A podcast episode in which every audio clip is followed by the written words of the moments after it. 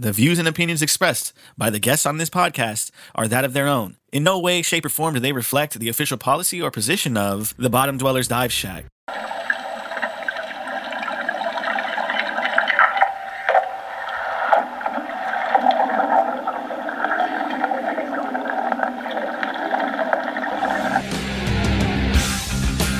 You've descended into the Bottom Dwellers Dive Shack, a commercial diving podcast by working divers for divers.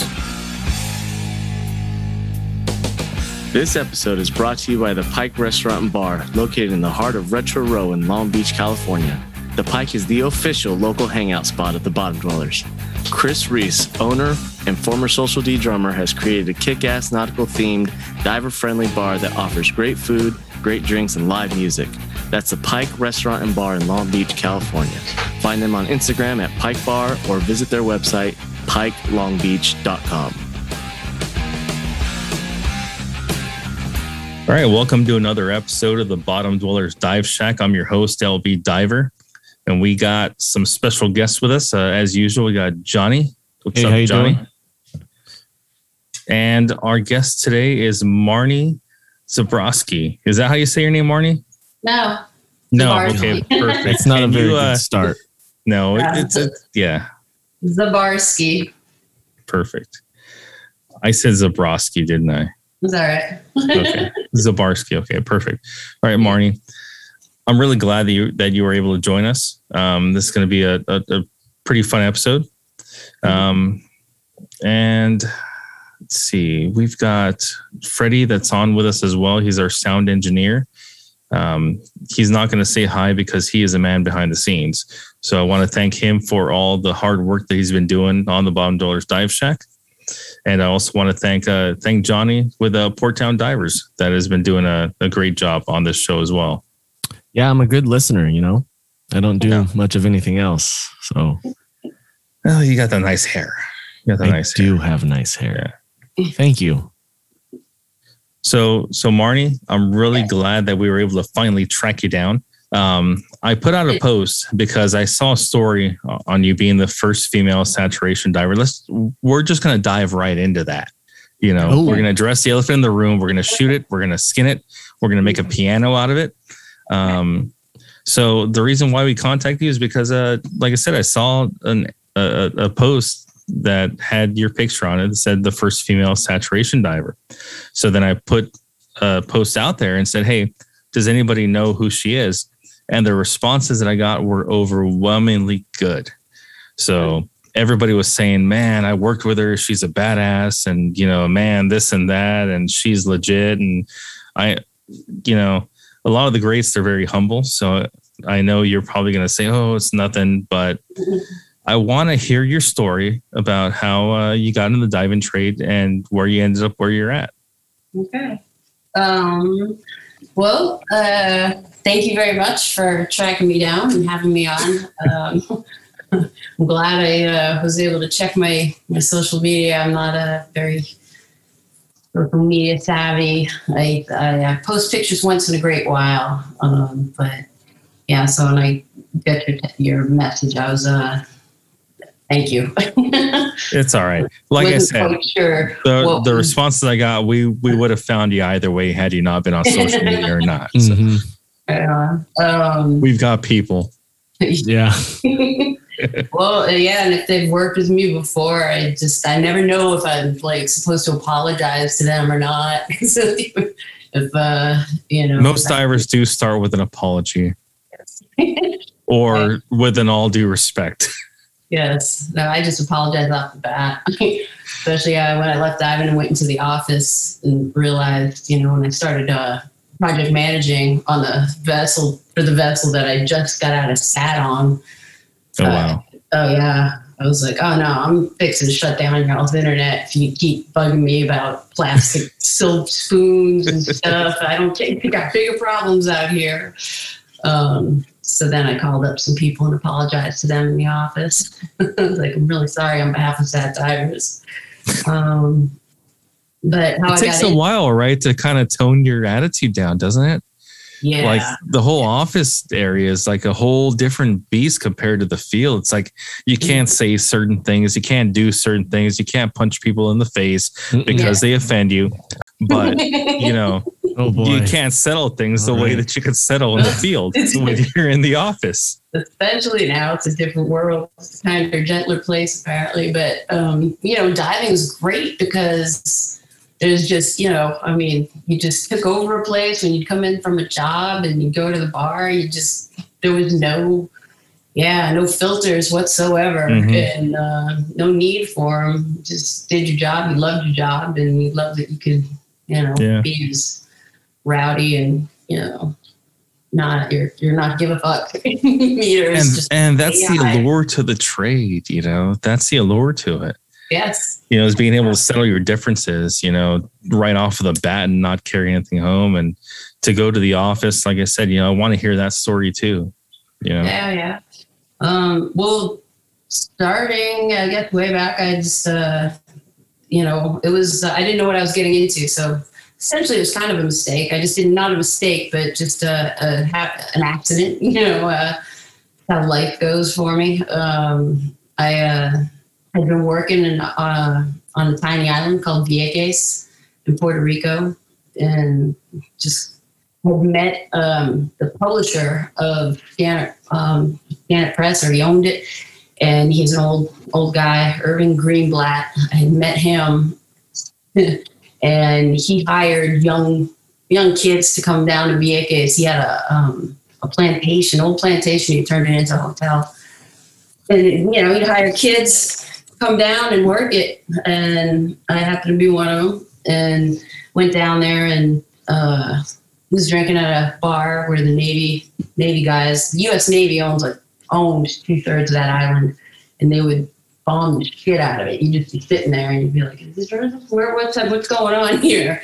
They, they'd start bombing it, testing, you know, test testing, and um, so I was at the bar one day and hanging out and. You know, these Navy divers brought up, you know, hey, you like diving, you like scuba diving and stuff. I was like, yeah, I'm certified, but I don't really, you know, yeah, the water's cool. It's awesome. Well, you can make money doing it. And it's the end of the conversation, really, the whole point of it. I was like, doing what? You know, commercial diving. And I was like, all right. Well, it just went in the back of my brain, filed away. You know, and then uh, one big hurricane later and a midnight flight off the island to escape the authorities, which is a whole other story. Um, you know, I came back to the to, uh, Boston area where I'm from, and I was working at a hospital in human resources, temp job, miserable, looking out the window. I was like, that's like, uh, so I started looking, you know, about the commercial diving. I came across the Ocean Corporation advertisement and Um, asked around about it a little bit. Um, and yeah, they're like, yeah, you can make a hundred grand a year, all this. It's like sold. So I applied. yeah. That's how they lure you in with that. Yeah. yeah six figures. You're going to make all this money, you know, like even you can a motorcycle. You're like, yes. Not, oh, I'm not saying that you can, I'm just saying you can, but the majority of them, you're not going to make that right off the bat, you know? No, not off the bat. Absolutely not. You know, as long as you know you're going to start off. I mean, I had, a, you know, obviously an inkling that that would be it, but it was just uh, anything, anything other than sitting in that office. So. Right. Um, and that's what I want to touch on. So you were like, you know, you, you had an affinity for the water. You were already like a scuba diver. You were, you know, you love the water, and then you got stuck in a soul sucking job. Yes. That was like, at what point did you say, crap, do I want this to be my life? Uh, yeah, when I was getting my appendix taken out, like I, I I was sitting at that office desk and I just started like, wow, wow, and doubled over in pain. And I, at least I was working at the hospital, so they just wheeled me. They didn't have to wheel me too far, but yeah, they ended up taking out my appendix.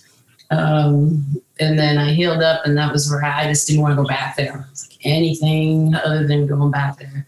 And I worked with all great people and everything. It's just, you know, some people aren't cut out for that. It's structured, you know, deal. I, you know, I like to right. travel around a lot. So, um, yeah, I packed up everything I I could and scraped up as much money as I could and headed down to Houston.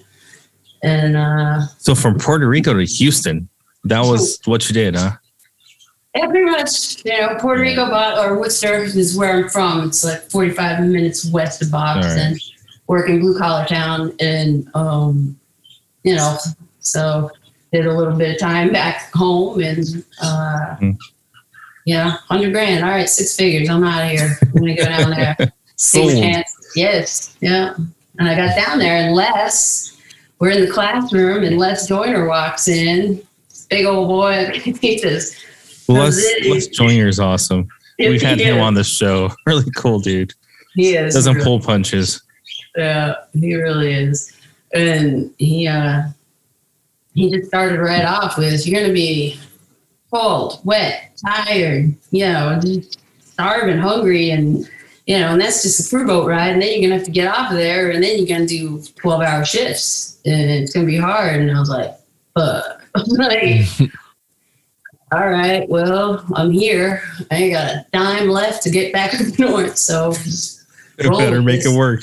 Yeah. yeah. So, uh, and then he went into this whole thing about how, you know, some of you are going to be lifers, like one percent of you are going to be lifers in here.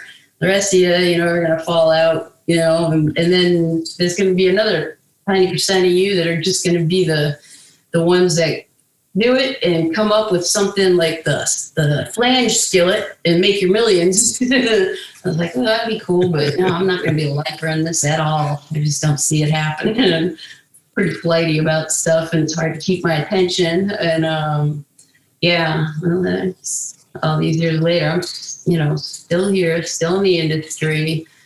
Um, and, you know, the diving part of it, offshore part was probably the best I've ever, I mean, career, friends, everything. I, you know, that it, uh, it's, I smile and it warms my heart when I just think about all those years offshore, you know, working with all the guys that I work with, and still friends with all of them. The longer you're in the industry, the smaller the world gets with everybody. So now you're super small world, super yeah. small world. And, and, and the funny thing is, is like at some point, you know, you do have to make a decision whether or not to transition to the office. Now the lucky ones can do that. Now, given the unlucky ones have to go become painters or, you know, become, you know, something else. Well, I've, you know, and I've seen that side of it too, like real close where, you know, they leave offshore for one reason or another. And, um, you know, And it's it's difficult. It really is. When you've been offshore and you've been diving, you've identified as a diver for, you know, all those years, you know, well over a decade. You, you just you have to you have to adjust and find, you know, keep rolling along, keep moving forward, and find yourself again. You know, and and that's really that's hard. Uh, it's a hard thing to do. Um, especially, you know, having gone through it myself, where it's just like, right. you know, I mean, well, now I'm a mom, you know, so. I'm, you know, I mean, being a diver is an identity, you know, it's, it's not just a job. It's like who you are, you right. know, and for the most part, yeah, there's different people, but there's different divers, but everyone that's a diver is a diver through and through.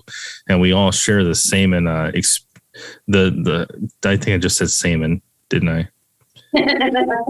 We all share the same experiences that, uh, you know, and our affinity to the water, you know, and, and all that stuff. And, and, uh, it's really hard to transition sometimes into the regular world because we don't see our job as being a job, no. right. you know, yeah, not there's a lot of, there's a lot of divers that I've met that said, yeah, you know, I got out of diving and got a real job. Or, you know, yeah, I left a trade to get a real job. We don't see our job as a real job, you know. So I'm just saying, though, it comes with an identity. And when you end up leaving that, you have to transition into something else. And it could be very difficult for some. Yeah, it sure is. It, is, it was difficult, you know, uh, for, for me. And I, you know, so I have a certain amount of, uh, you know, I, I empathize and, you know, sympathize for people that, you know, have to come in or want to come in and, and, um, switch things up. And I understand, you know, that it's this, it's going to be a trip to, you know, for them to, to try and adjust like that. Um, and then some people are just really, you know, I mean, man, I could, many men offshore that, you know, were just like, you know, I'd look at them and just be like, is there anything else you could be doing? You know, like, oh yeah, you, you want to clean a toolbox? No, I mean, for work, like, you're not, you know, go in the office. You, you've got a brain for, you know, you're, you're better off, safer and off deck and, uh, you know, sitting in a chair. And, um, you know, there, there are people that are meant to be in the office that are, uh, that you want there. You know, that they've been out there, they see, they know. The worst is dealing with uh, or people in the office, project managers, you know, that don't, haven't really done the work or haven't been offshore before. And, you know, we've got a, you know, a lot of engineers and whatnot. But so I think it's important that if, you know, you're going to be running side jobs and whatnot, you know, you, you can have your P M P and, and all that and all those credentials, but, you know, get your ass offshore and, you know, understand, you know, that like if you're if you're um, designing something, fabricating something, that it's it's not just a team of people working on it. It's going to be one diver in the water having to deal with it too, and um, you know, it's all what makes for a well-rounded, um, you know, uh, team team member. You know, whether you're in the office or on deck or whatever, um, you really need to to understand. Um, how things work offshore. You know, if you're dealing with a lot of, a lot of different things dynamically. Right. right? A lot of moving parts, a lot of moving very, parts. Very much so. And uh, divers just, and that's the thing too, is that us divers, we think we're the biggest cog in the wheel, but we're really just a small one. For real. Yeah. Really just that little tiny piece in the cog. And you've seen this from the business development side. You know, there's a lot of moving parts to this business. Yes, very much so. And the diving end of it is just, you know, I mean, I remember when I came into the office and I was a project coordinator, I was just kind of sitting and watching the project manager who was, you know, handling everything that he did, you know, for, for the vessel I just got off of. And, um, you know, he was, he was a diver himself and he, so he, and he did a great job. He's one of the best project managers, um, you know, that I've, I've, I've met. And, you know, so I have a, his name's Phil Doyle. And, you know, he really did a, a thorough job and he really cared, you know. And so when I got, you know, more and more responsibility, man, I just, I, I was getting emails from my buddies and Sat, you know, that I was just diving with. I was just like, email me one more time. If you complain about the food or one more, like that is not even your, your, shut the internet on. So I could see, you know, how that goes. But, um, But when you're diving, you know, see that you're just like in there, you're like, I want fucking crash cereal, you know, like making your demands. Yeah. So, but many, many good years diving. And uh, so, uh, yeah, I worked my butt off um, the best I could. And I remember my first job, one of my first jobs, I should say, I went out, and I'm a red hat, you know, red hat tender. Showing up on a shell inspection job, and I remember the the the, the D P, the lead tender, looking at me, and he's just got sitting there. And he's like, "Great." He's like, "You suck." I'm like, "I'm, I'm just walking up the gangway. I'm like, just getting on the boat." Damn, you haven't even done nothing yet. I, like, nothing. I just showed up, you know. Should be like, like, "Yo, mama." Yeah, he's like, "You suck." He's like, "You suck twice as bad. You're a red hat and you're a chick." I was like, "Whatever, man." Like, but yeah, by the end of that, he was, he was like, "Hey, I'll take you on any job with me." He was like, "Work your ass off." But, all right, you know, cool. I just, you know, right? It's like, what, what the hell do you say to that? It's like, you don't want to just. I worked hard. That's what you expect. I need a beer. That's what you say. Yeah, but yeah, it was uh, you know, uh, there's a lot of um, a lot of stories, lots of differences, but um, you know. Being a female out there, uh, but once it, it, in my mind now, my perspective now is like a, a blink of an eye that um, went from awkward to and uncomfortable sometimes to I'm one of the guys, you know, and it doesn't take long. I mean, if you're working and you're doing your job, you, you earn your respect. And uh, so most most of my memories of everything out there are, are, are very good and fond, but there are definitely moments, you know, and there's definitely personalities and whatnot that you, you know, that uh, you can conflict with and get conflict with and tell, get get restraining orders on if necessary. Um, but you know, so there's um there's that element to it as well. I'm gonna start rambling about that. But interesting. That, that, that's kind of a shame. Um, as far as working wise, I mean, you coming into the trade, you were doing this because you thought it was cool. You thought it was badass, just like every other diver that starts this trade for the most part. Unless you grew up in the business and know what it's all about, you start this thing, you know, because of your love for the water and because you think it's cool. You know, it's like, you know, this is what I want to do. I want to travel the world. I want to be in the ocean. I want to swim with the dolphins and do some welding, do some construction. You know, that's how everybody starts out for the most part. Yeah. You know, and uh, so you coming into it, you weren't coming in like to be like the great, you know, feminine conqueror that, oh, I'm going to make sure that this diving trade is, you know, equal and this and that and and all that, you know. Now here I'm, I'm, I'm I guess I'm coming on to some weird, you know, touchy subjects, but well, I, uh, I, I see you as a normal, as as a regular hand, you know. Yeah. And that's the thing, is that we all have to see each other as regular hands. You know, we don't see color. We don't see gender. We don't see religion. You know, we just see hands, and we see hands that love the water and want to be here. Yes.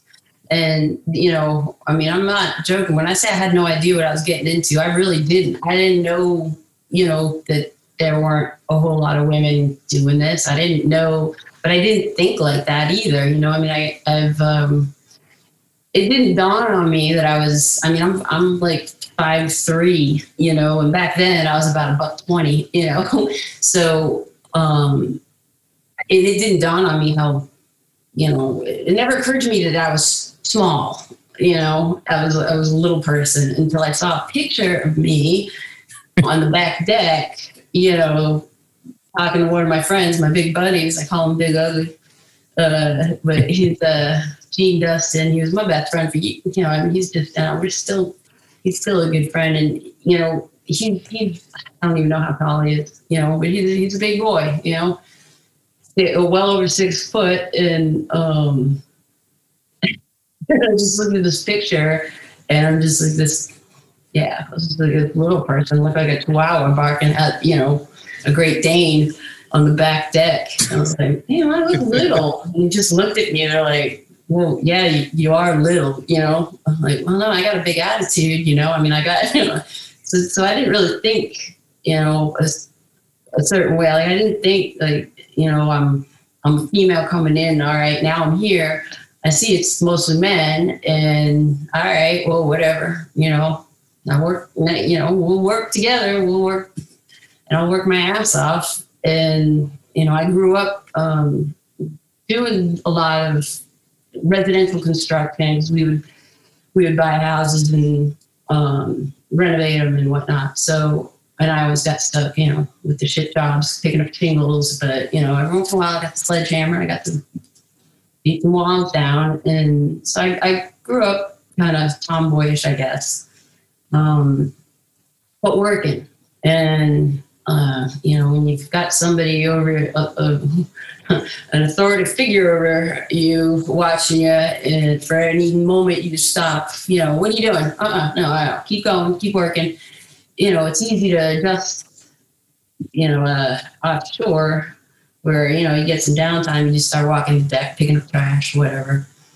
And, uh, you know, you just keep moving, keep hustling. So that's what I did. And I, you know, I guess it, uh, I didn't, and I didn't have like a super chip on my shoulder either. You know, I, I just, not all the time anyways. Um, right. But, you know, if you're, you're all out there doing a job. And this is what I tell a lot of the females when I go to the Ocean Corporation. Um, and I talk to some of the girls that are coming up and, and graduate, just, you know, one thing you need to understand is you're out there.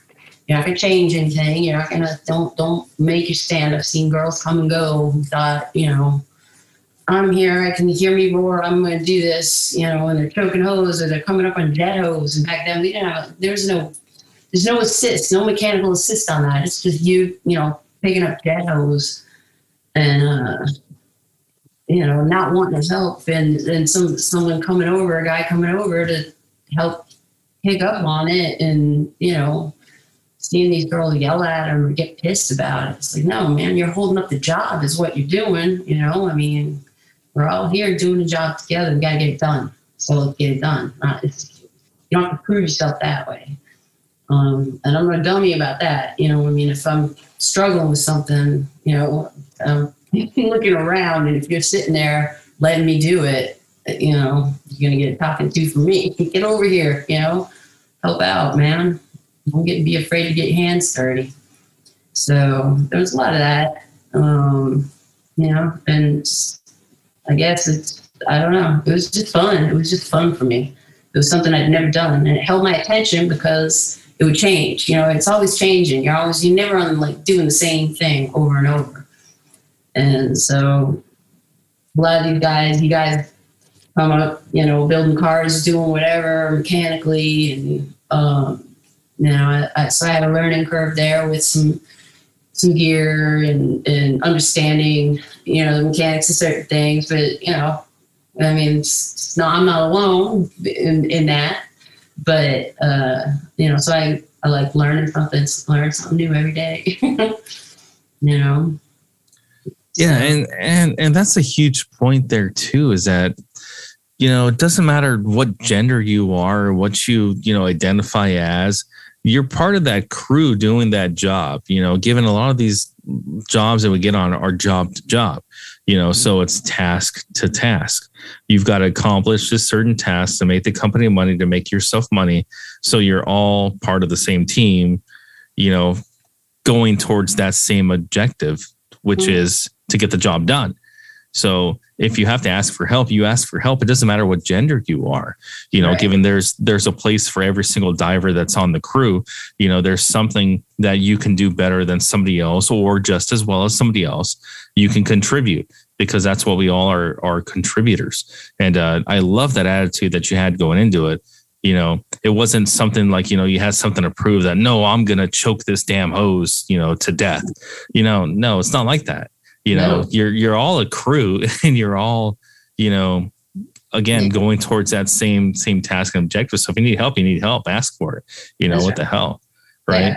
Yeah. I mean, it's just, it's not. I mean, I, you know, historically speaking, I'm like, I understand these differences physically, obviously, in in strength and whatnot. And um, you know, I mean, I would come in and I would, I'd be working out. I'd be, you know, it's just you're. Especially when you're a tender, you are, you know, I don't care who you are, you, you're working muscles. The, the best is watching the tenders come out for the first time. And, you know, working the forearms, choking hose and stuff, you just, there's certain muscles you that people haven't used before. Yeah, I mean, some some divers more than others working those yeah. forearm muscles. Yeah, but yeah. um, we uh, we briefly, Johnny, it's okay to laugh. That was pretty funny. I'm trying not to laugh. But we briefly talked about another diver, you know, that was like freaking kicking ass. Irene, can you tell us a little bit about her?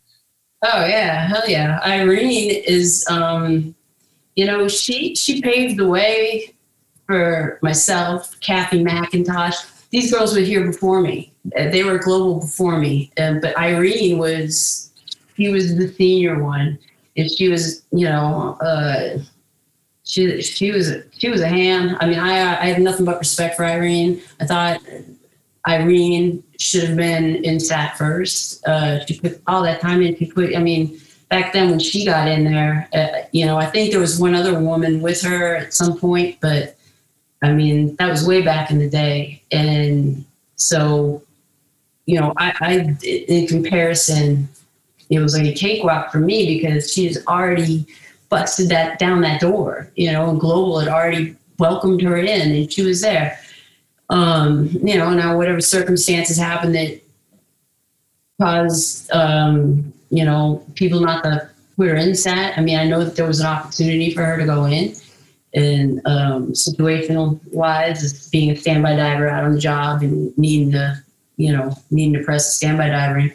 And they passed her up. And I wasn't there at the time, so I don't know. I, you know, you hear things, but for certain, you know, I, I, I think she should have, you know, been the first person in there. And so sometimes it's like, you know, when I'm talking, I, I, it's very important for me to um, credit Irene for that. Uh, you know, she really, uh, you know, it just, however things rolled, that's how they rolled. And, and um, you know, It's it's all dependent on, you know, I guess she pissed somebody off, you know, I, I don't know. It's, it happens, personality. Yeah, you know, th- whatever. That's a trade. There, there, there are politics involved a little bit, yeah. But a lot of it's right place, right time. And it sounds right. Like you were at the right place at the right time when you got your tap to get into yeah. SAT. No, no okay. Not. Goddamn. But I'll tell you how I got in. See, I thought that was going to be a perfect segue, but you screwed it up. All right, tell us how you got in. You, uh, if I'm being honest, um, I'd love yeah. you to be one hundred percent honest. Absolutely. So, um, you know, I wasn't getting it. I mean, I, I'd been at Global for four years. Most of my peers, you know, they, they'd broken out and they're, you know, Aaron sat before they break out. You know, they, they've had their shot, you know, and I get it. I get it. That a woman's not been in the SAT system in the Gulf of Mexico, working, living. I get it. Um, I knew it was going to be challenging. I even, I campaigned at one point where I was writing, um, Bill Doré, uh, a letter, you know, and, and saying that I had looked it up, and there was a, a team of, I think, Norwegian women, um, that pressed into a system at a dock, and just, it was more of an experimental situation to see body wise and whatnot. Um, now forgive me if had a few, burnt a few brain cells since, you know, I researched that, so I don't quite remember all the details of it. However, I know that there was a, a team of women that pressed in and, um, you know, did an experimental run. Um, so I, you know, I, I, I wrote about that. I said, the fact remains, it's been done before, and I understand, you know, that there'd be hesitation, but I've worked here. Um, all my peers are getting in, and I can do the work. So please let me in, and that you know, that didn't do anything. I didn't get in.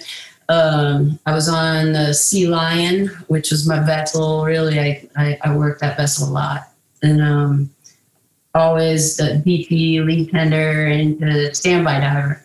I was a standby diver, and they had a job, and um, they we came in, they desatted, but they were going we were going right back out. And there was only a few days left on that job. So I was like, man, this is my, this, I'm going to, you know, smoker. Uh, Craig Milburn was the superintendent. Um, and I'd worked many years for him. He's over at Ballard Marie now. And he, um, I was like, man, put me in. It's only going to be a few days. What's, a, you know, this is perfect. You know, I, just a few days. Get in, and if they don't like it, I'm coming out, you know. Um It'll shut me up. and he uh, and he wasn't. He, they were going to put somebody in. They were going to bring somebody else out to go in and keep me out there as a standby diver, which is essentially a glorified crane operator on that vessel. So um, I said, well, "Through this, I you know I knew uh, I, I couldn't. I was mad. I was pissed, and I didn't know what else to do. You know, if I needed to go to another company or not, but." Um, I made a play, which was to call up the office to um, a particular person in the office. She, uh, she, you, you wouldn't want to rob a bank with her. She, she couldn't keep her mouth shut. So I, I called her up, and I said, "Hey, uh, can you do me a favor and not tell anybody? Just keep this on the down low. Can you can you get a hold of my personnel file, please? And just if you got to copy it or whatever, just." Give me a copy of it. I really, why? What are you doing? What's happening? I was like, uh, I can't really get into it right now, but just, can you do that for me? She's like, okay, okay, okay. So like within a couple of hours, I want to say, I got a call. I was over at Academy Sports and Smoker, who is Craig Milburn. I can call him Smoker. He says, pack your pink sweatpants, you're getting in stat. I was like, I would have done that. I should have done that a long time ago. Um, you know, I don't know if they thought she, you know, she had run her mouth to say I was either quitting or I was looking to sue or something. I don't know what, but uh, that's how I played it. And that's, and I got right in. And then um, I thought I wasn't, you know, I was like, man, I'll, all right, here's, here it is. I'm going to get in. And then it's going to be a weekend sat.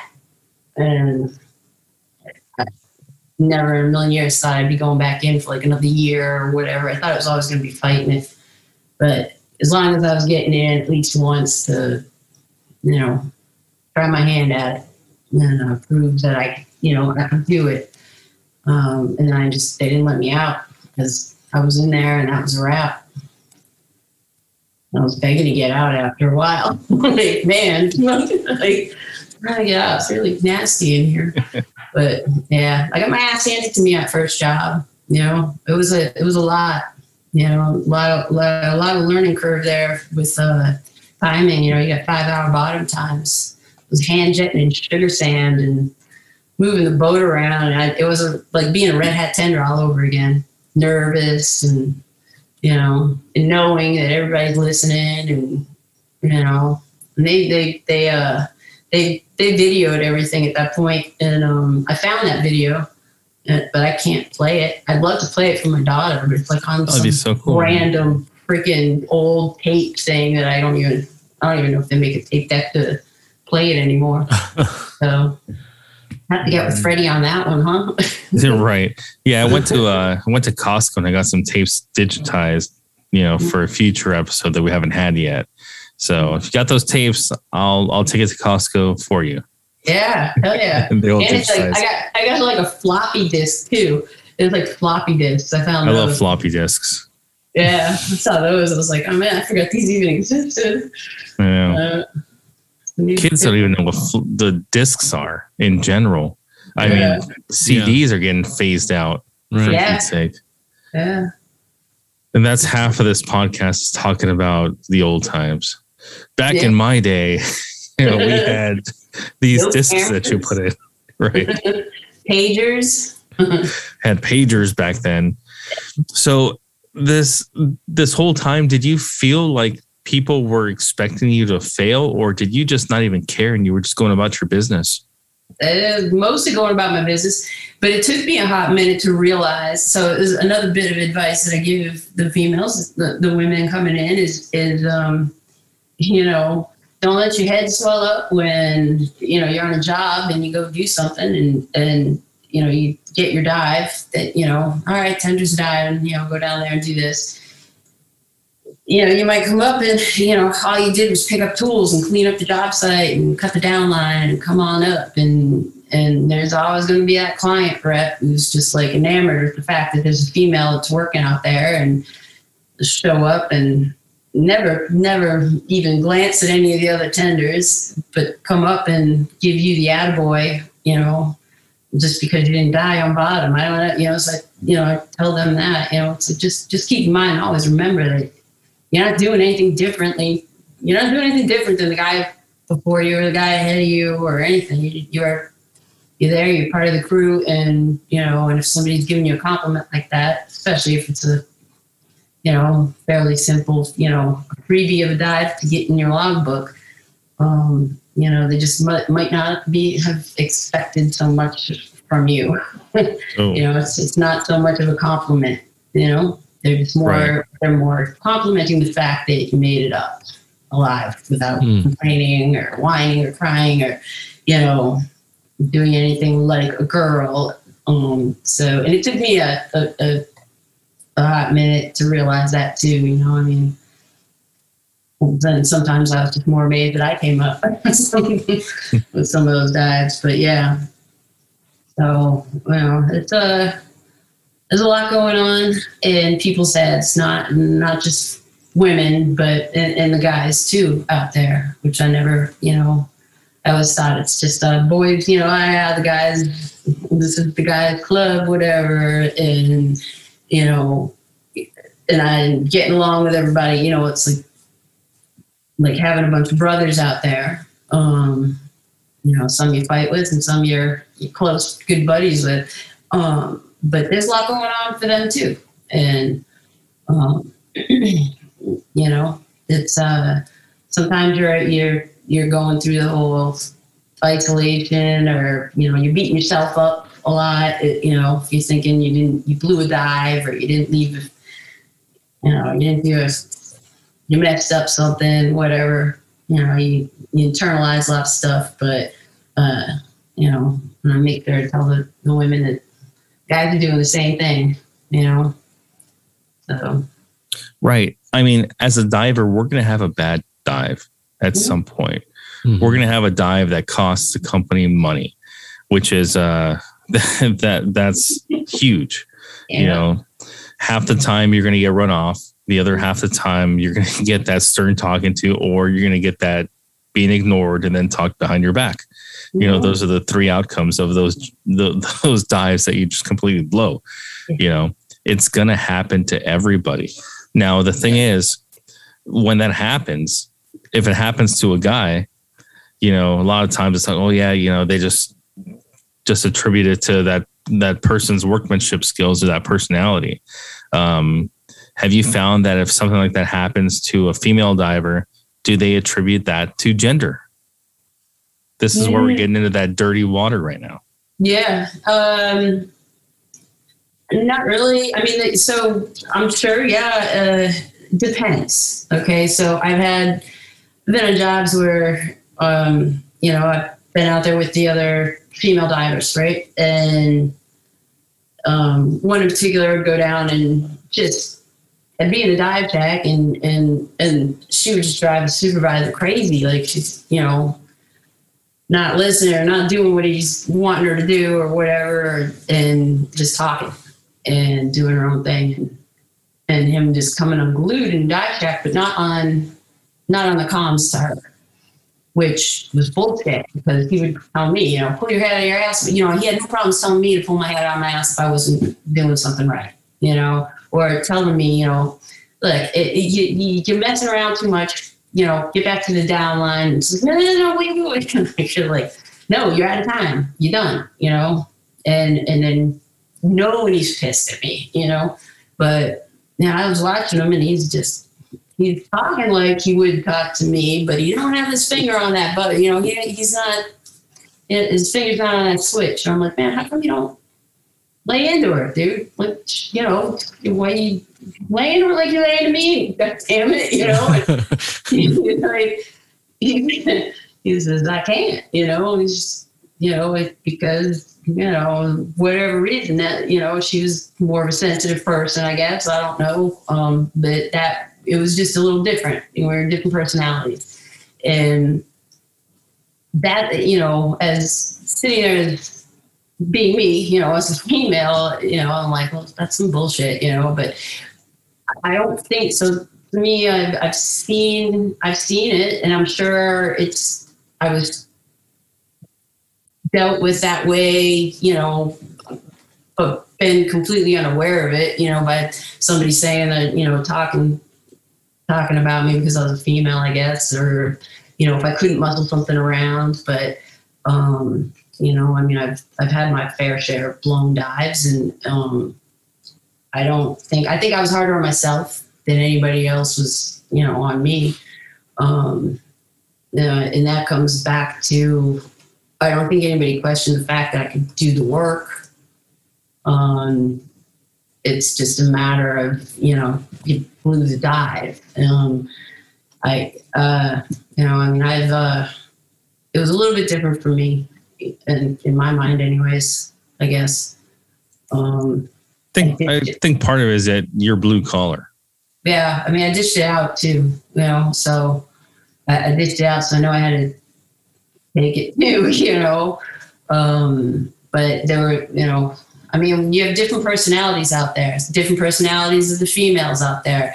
Um, you'd have, I've seen plenty of females come through that I was like, she's going to be in Sat with me, you know, but for some reason or other, you know, she left the industry or left the company. And, um, you know, there were a couple of good, good ones, you know, that I really, really wanted to get in Sat with so I could have somebody to talk about, the, you know, the, the female aspect of things in Sat, you know, the, the gross shit that you don't want to bring up to anybody. And, and um, just to compare and contrast, or just to have somebody there that's just, you know, but um, when I was diving though, it, I mean, and there were females there that would come through that just, God bless, please go away. You know, you're, you're gonna, it, you felt like they were taken away, you know, what, what had been established, which isn't, which isn't maybe the right way to look at it. But, um, you know, I mean, I remember being pulled in from, um,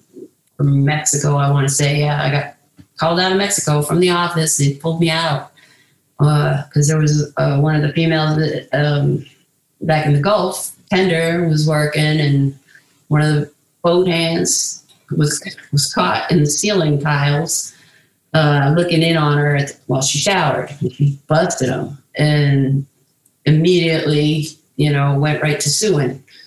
And, um, you know, that, and that was, that's her decision, whatever. That was the, the route she went, but it affected me. I mean, I, I sat in Jim Doré's office because of that, and, you know, made, made my case like, look, you know, please don't penalize me for that. You know, I mean, I, I've been at this company long enough, and I've never had to sit in your office, and you've never heard a peep right. out of me, you know, I mean, you I, know, and, and I don't mean to interrupt you, but that's no, kind of bullcrap. That's kind of bullcrap there, because um, seriously, there there's, if he was peeping on a dude, would they pull all the guys off the job and say, hey, you know what? We've got this incident where this one dude was meat gazing, uh, inappropriately, not that there's an appropriate way to meet guys, but I'm just saying though, would, would they stop the job and pull you out of Sat, or would they pull you out of a certain job because some other dude, you know, well, was a different, you know, type of person? Those people that do those things, they're not normal. Those no. people that, that, that harass, those people that mm-hmm. freaking peep, those people that, that rape, those people that do all those things, they're not normal. No. So do you penalize the gender that they're targeting? Right.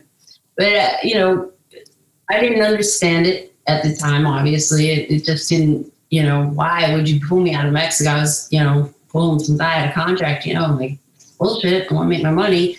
And, um, you know, and that, but my goal, my main goal was to get in Sat. So knowing that, you know, at the drop of a hat, I can't even work the deck, you know, because something somebody did. So it, it did affect me. And so I did, you know, it does take away.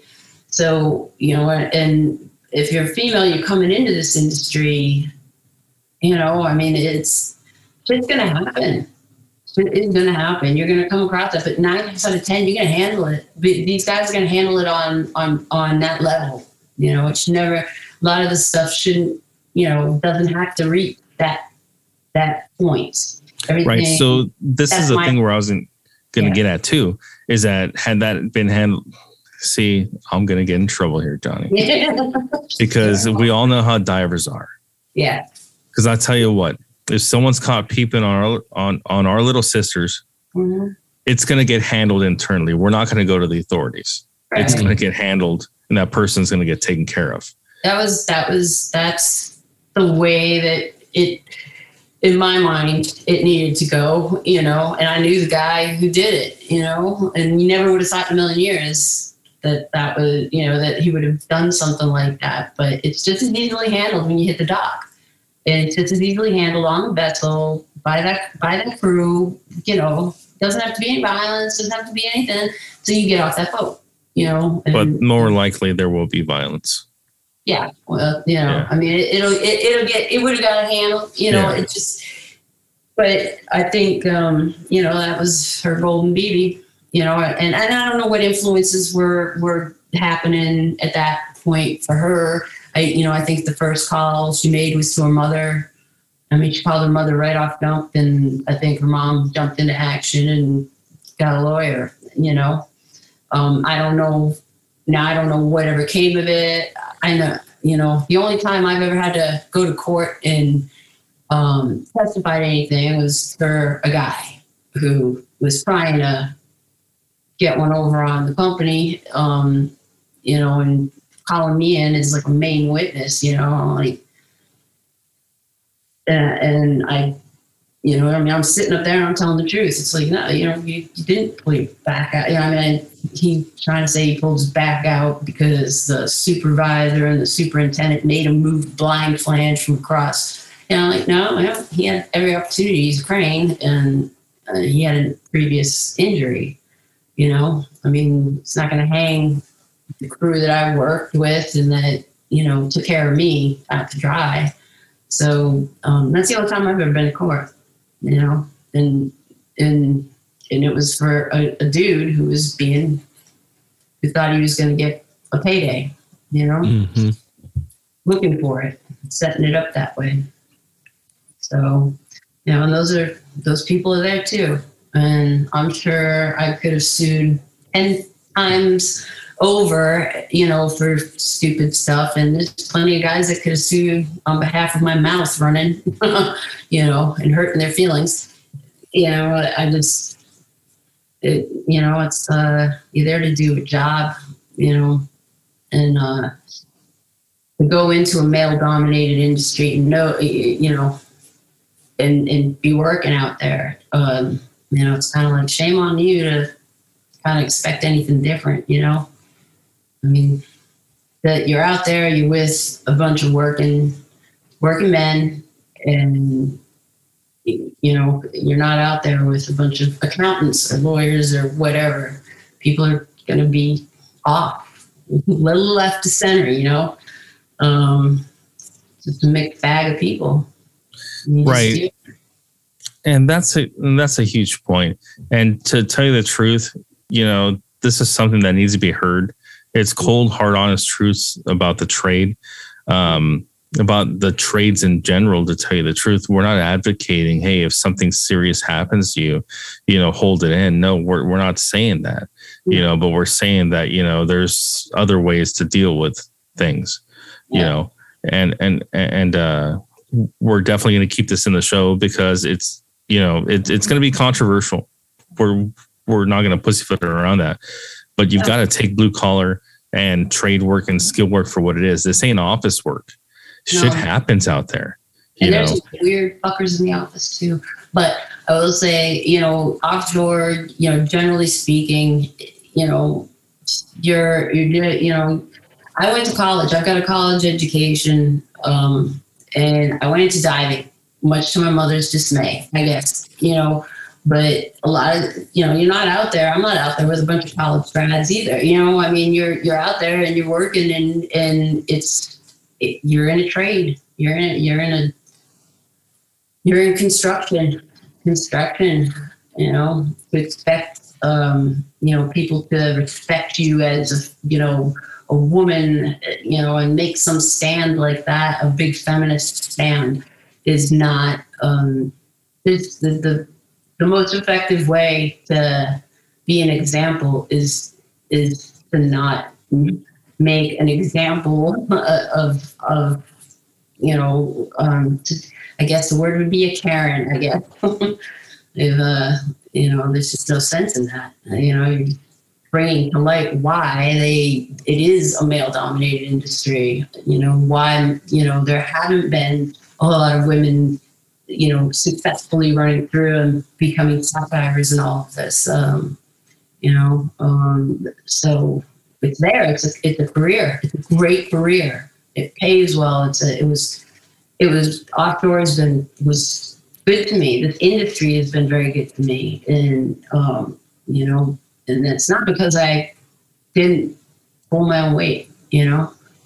I remember somebody telling me when I got in the office, they were like, oh, yeah, so-and-so, some failed guy, so-and-so, uh, he's a sales rep, and he was saying that your bell partner carried you your whole career. So I was like, really? But I told my old bell partner, Kevin Erickson, he's, yeah, man, he was diving into his fifties, you know, hell of a diver. Um, and he's a client right now, but like all them, I was like, hey, man, so-and-so says, uh, you carried me my whole career, you know, my whole S A P career. He's, he's uh, you're way too heavy. Still way I could do it. You're way too heavy. Yeah. I didn't think about it, man. Who's gonna, you know, who's gonna, what belt partner is gonna cover for you and, and do your dive for you? You know, I mean, I dove sat at Global alone for ten years. That's ten years. It's um, a long know. time. It's yeah, a long time. Gonna, yeah. yeah, they're not gonna keep me in that sat system for ten years if you're nope. not pulling weight.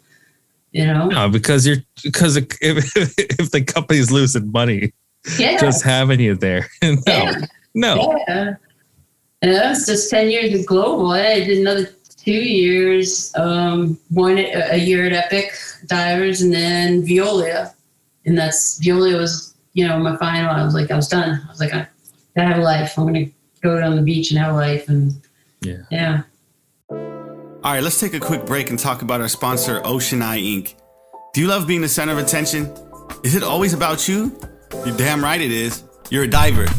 At Ocean Eye Incorporated, their main focus is you, the professional working diver. You're hardworking and you deserve a company that's going to work just as hard for you. Call Ocean Eye at six one zero, six two one, five seven five zero or go to their website at ocean eye inc dot com. And listen, whether your company is offshore or inland, they got what you need at prices that will help your bottom line. What's even better is that they won't sell you gear and then just forget all about you. They're not a one-night stand, slap on the ass, I'll see you later, baby type of business. No, sir, they are going to take care of you for years. True and reliable end-to-end service. They can provide sales and maintenance. They have an expert team that can service the gear you have in your dive locker, keeping it working and making money, because what's more important than making that dough? Chris Gable, the owner of Ocean Eye, is a wealth of knowledge when it comes to commercial dive gear. For years, he's written the dive equipment maintenance column in Underwater Magazine. Need a custom umbilical? They'll build them to your specifications. Need a Gorski or a Kirby Morgan hat? Yeah, they got those too. They can even do the overhaul for you after you buy them. Have a complicated job and need a dive spread? Call Chris at Ocean Eye. He doesn't try to sell you on expensive cookie cutter configurations. He wants to build you what you need for your job site and make you money. From dry suits to gas rack systems, Ocean Eye can supply you with everything that you need to keep your company running and profitable. Take a look at their website over at ocean eye inc dot com for more information or give them a call at six one zero, six two one, five seven five zero. That's ocean eye inc dot com. Let's get back to the show. So you had a pretty darn long career for the most part, you know, given your career's not over, you're still in the diving business, you know, but as a diver in general, you know, that's, that's still pretty long to last past ten years, you know, um, yeah, which is kind of weird because you don't see that for other careers. Like, you know, oh, you're a postman for ten years, you know, that, oh, you made it to twenty, you know, it's, I'm just saying as a diver, our career takes a toll on yes. the body and the soul. Oh yeah, I'm, I'm, I'm a rapper now. Yeah, I like it. Yeah, sounds good. um, yeah, I mean, I, I think about it where, you know, and you say that you say, yeah, you had a long career, and, you know, and you dove that those many years and sat and all that, but I, I still got guys that are, you know, doing it longer than me, you know, that are still hardcore into it. My bell partner Kevin Erickson, like I said, he was diving in his fifties.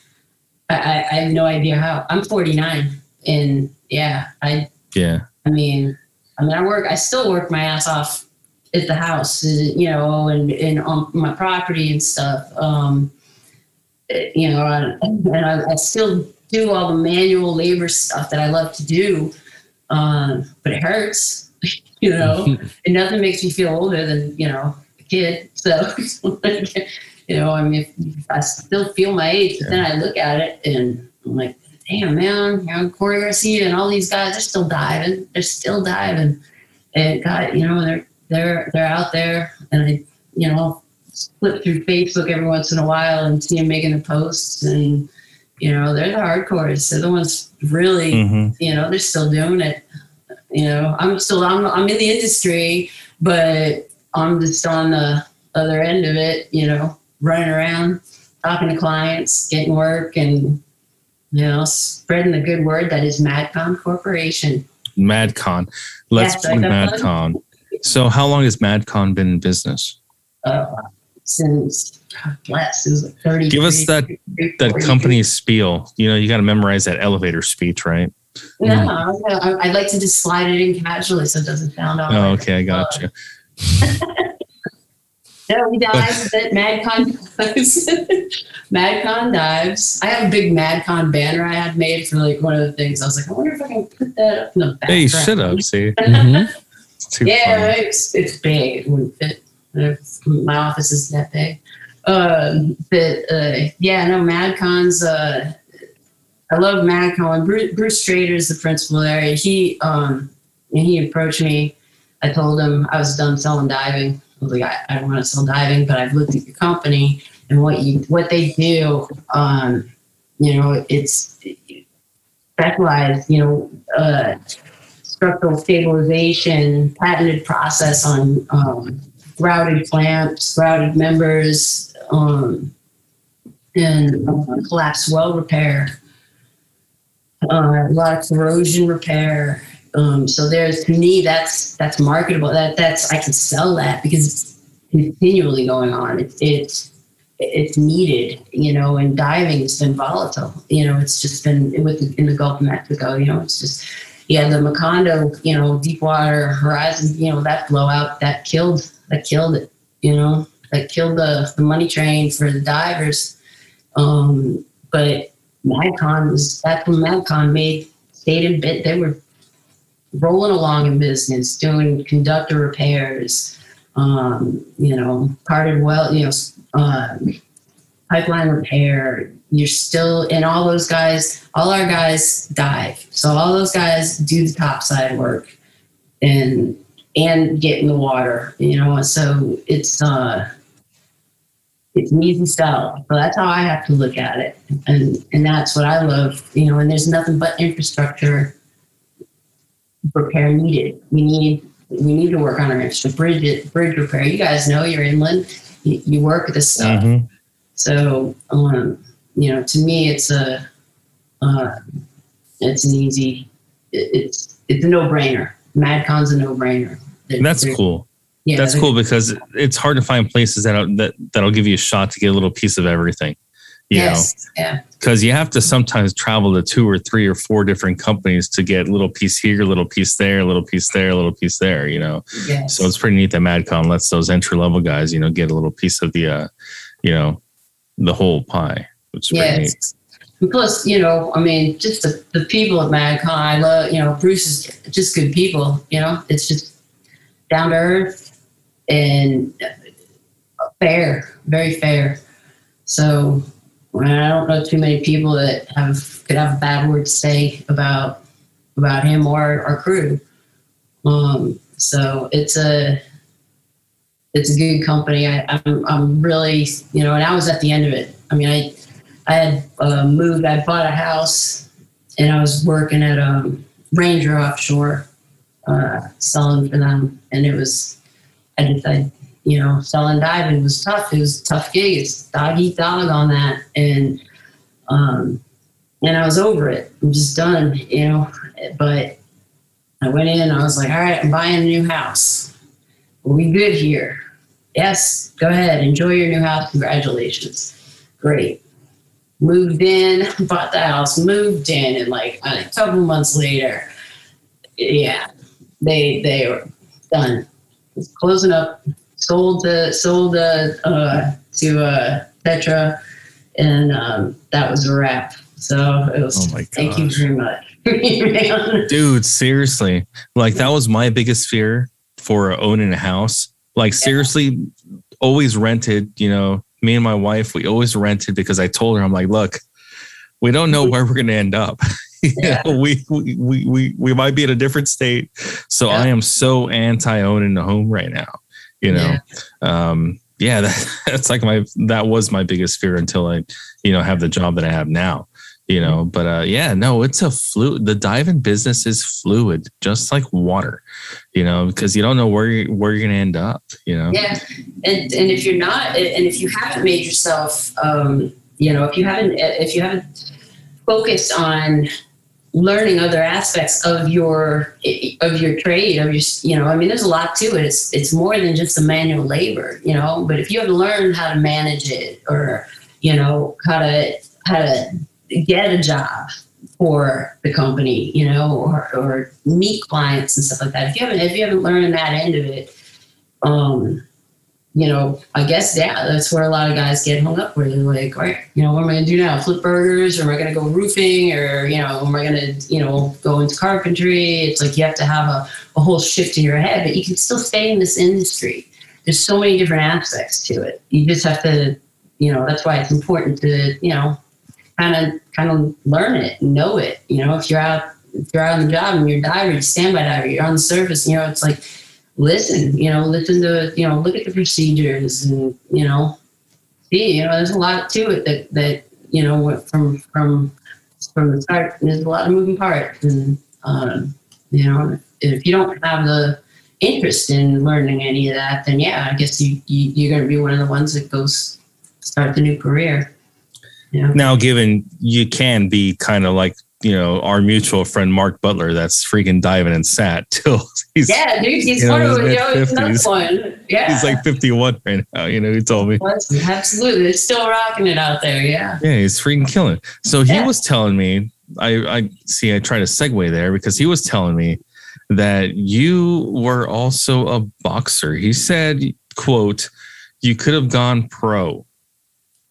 What do you have to say to that in your boxing career? Right. What was your record? I w- no, see, there's no record. See, see I'm like tr- killing myself trying to remember when I was around Mark, when he saw me sparring or just messing around or hitting a bag or whatever. But like I said, my memory is, you know, it's, oh, you took uh, too many punches then is what maybe, you're saying. Yeah. Deidre Gogarty, yeah.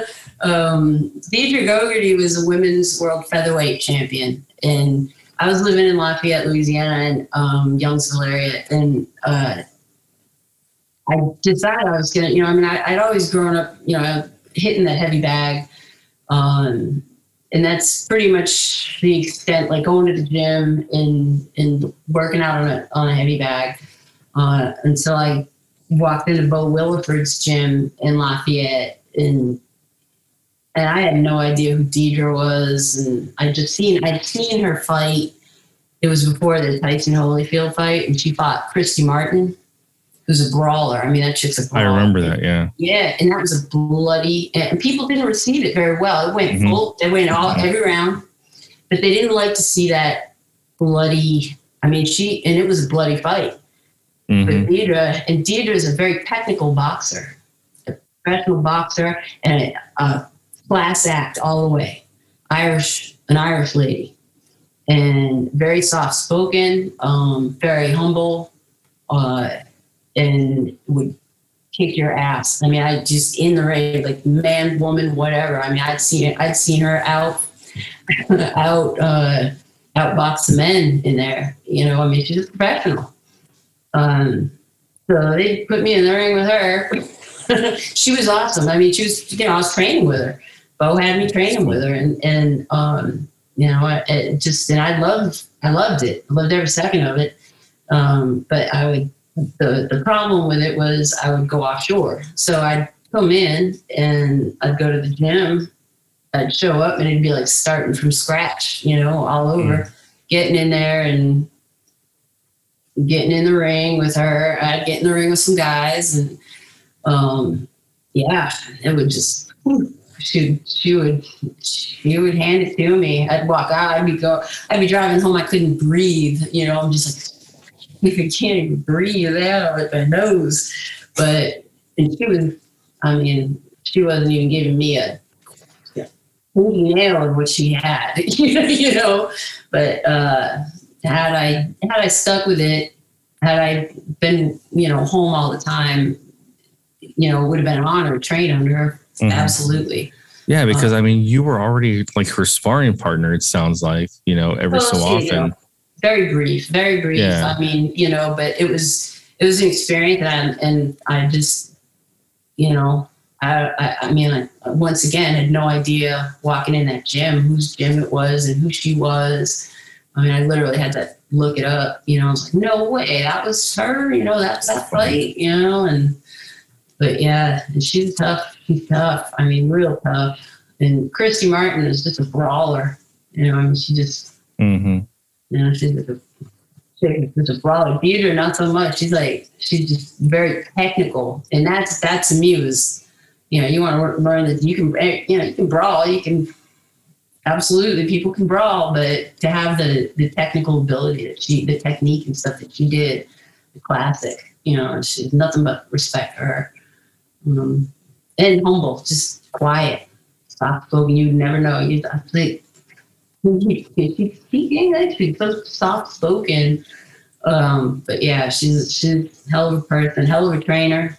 Um, I I had seen her uh, many years later. Uh, just happened to show up to an exhibition fight that I was that was going on, and and her and Bo Williford were there, and I just did a quick hello, but yeah, and I felt like a failure. I was like, man, I just, you know, like, like uh, stuck with the diving. You're a diver. You're not a failure. You're just yeah. yeah, just a different different type of person that just doesn't give up, even though when they should. You know, that's yeah, what all absolutely. divers are.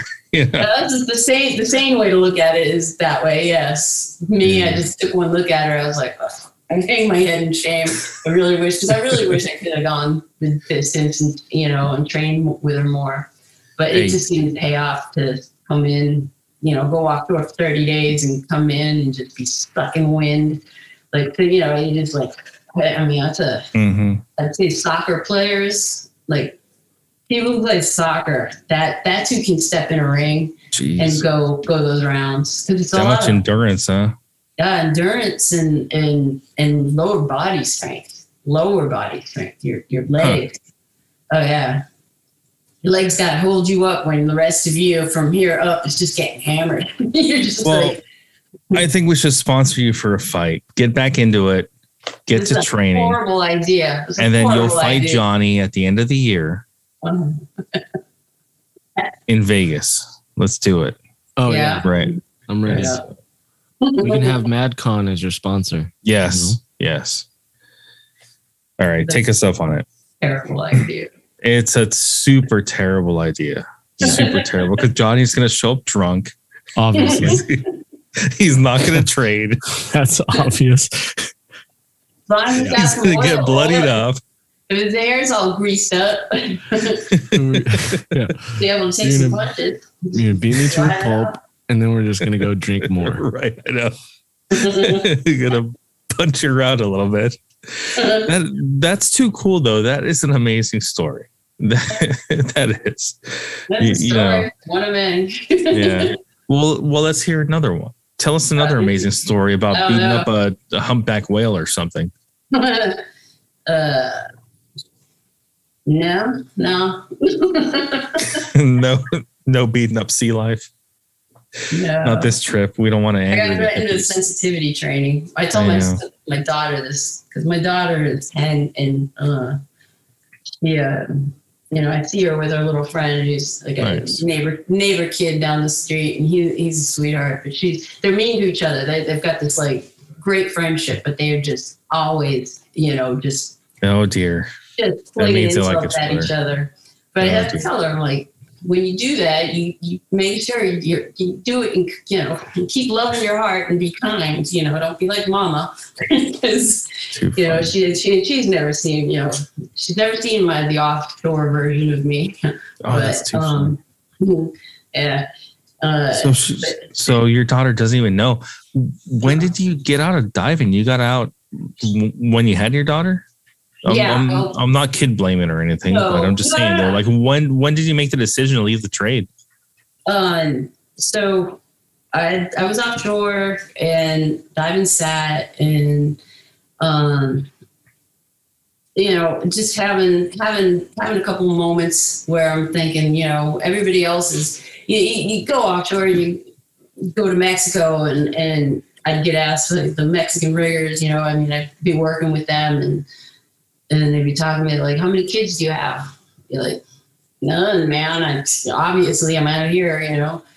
And I'm like, oh, you need to have kids, you know. And I'd be like, no, man, I need to work and have, have money and then go in and, you know, be be a baller. And, you know, in my mind, it's just that bling bling. Young, young, young, dumb, and having money. So, um, but, uh, you know, but then, you know, later on in your life and you're sitting in the rack and, you, you know, and sat and you're listening to this one fart over here and that one's talking shit and you're just like, you know, like probably should think about maybe having a normal life, you know, I mean, there's no, you know, there's, I'd already been divorced, you know, I married and divorced, um, you know, so it's just kind of like it started, the wheels started turning. The, the biological clock wasn't ticking so much, but the, it was, um, it was, it was starting, I guess, where it was just like, what am I going to do? Am I going to be sitting out here, some crusty old sea hag doing the same thing? Like,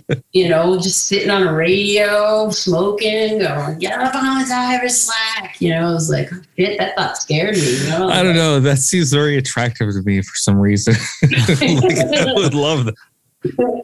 You know, I mean, there's a certain path that you follow, and that would have been, you know, I mean, it's shit, you know, like, all right, we're going in, we're going to the bar, you know, kind of thing. It's like, ah, you know, all right, I need to maybe, let me go check out the office end of things, you know, and that way I can learn a little bit more. And worst case scenario, which isn't even worst case, I fully planned on going right back offshore because I knew I wasn't put out for the office. Yeah. However, I wanted to, you know, I, they were pushing me into, I bet um, it was when I was F X too.